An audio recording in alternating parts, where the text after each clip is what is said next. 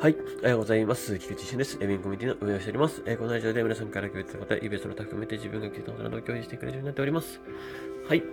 えー今日のテーマは、えー、eBay の検索モデルカシーニのテーマについてお話ししたいと思います。はい。えっと、SEO モデルですね。ちょっと、ちょちょっと、あの、興味深かったんで、あの、見てみました。まあ、興味深いというか、まあ、結構知られてることですけどね。はい。改めてってことです。はい。えー、まず先にお知らせです。えっとですね、まあ、今日の20時から、えーまあ、YouTube ですね、え流れますので、ぜひ動画ご覧ください。イベハジです。はい。まあ、リサーチ系ですね。はい。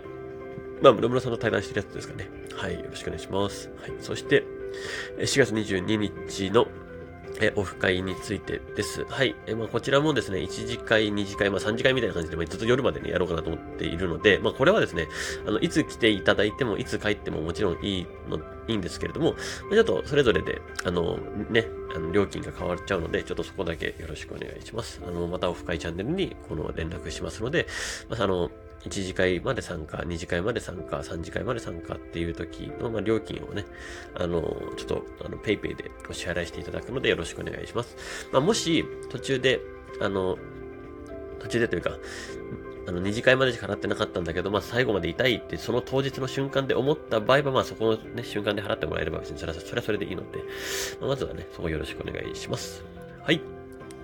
ということで、え早速本題の方に行きたいと思うんですけれども、はい、あの、eBay の検索もエンジン、SEO エンジンですね。カッシーニというやつですね。まあ、あの、これ、まあ、ちょこちょこ、まあ、アメリカとかでも話されてますし、まあ、あのね、日本人でも話してる人、まあ、あんまいなかったですけど、まあ、話してる人もいるんじゃないかなと思っております。はい。まあ、このカッシーニっていうね、検索エンジン SEO モデル。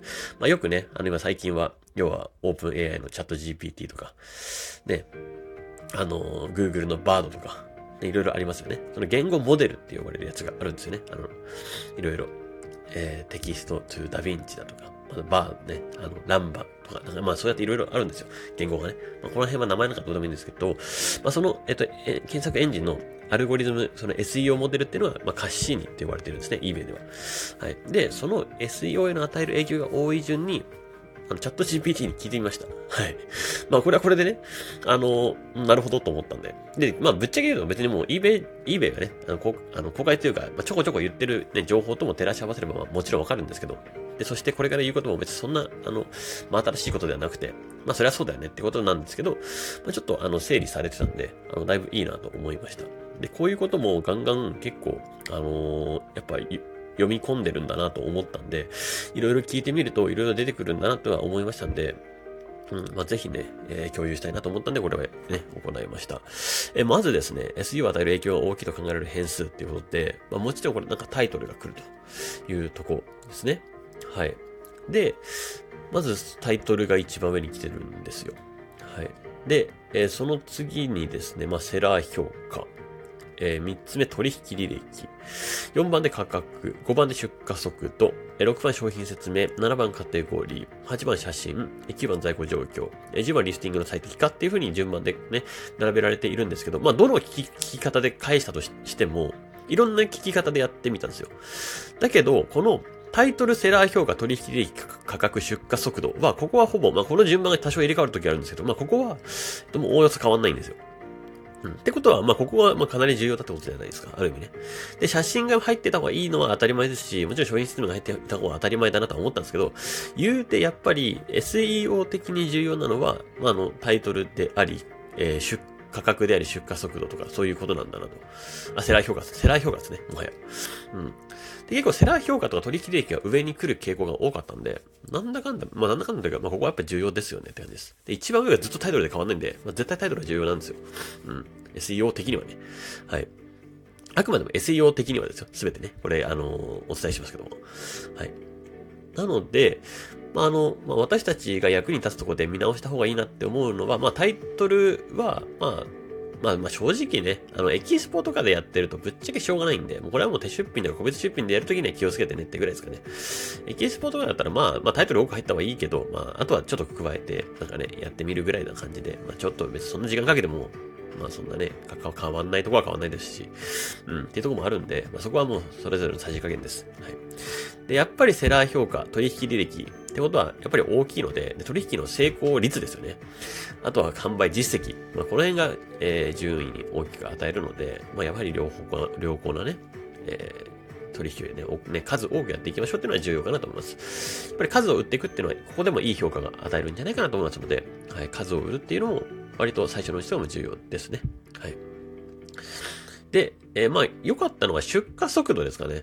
やっぱ出荷速度、まあ、要はシッピングポリシーですけど、まあ、ここをね、あの、早くしたりとかっていうところとか、あとは正確な送料の設定とかっていうところも、やはりね、重要っちゃ重要なので、まあ、ここは、あの、しっかり、えー、見直してみると、えー、販売、コンバージョンレートと言われるね、販売率が変わるんじゃないかなとも、え、まあ、このデータを見てもね、え、思いました。はい。まあ、そんなところですかね。まあ、ここに関してはですね、あの、タイトルセラー評価、取引利価格、出荷速度。まあ、ここは、あの、まあ、やはり見直す、見直した方がいいポイントではあるんだろうなとは常に思います。うん。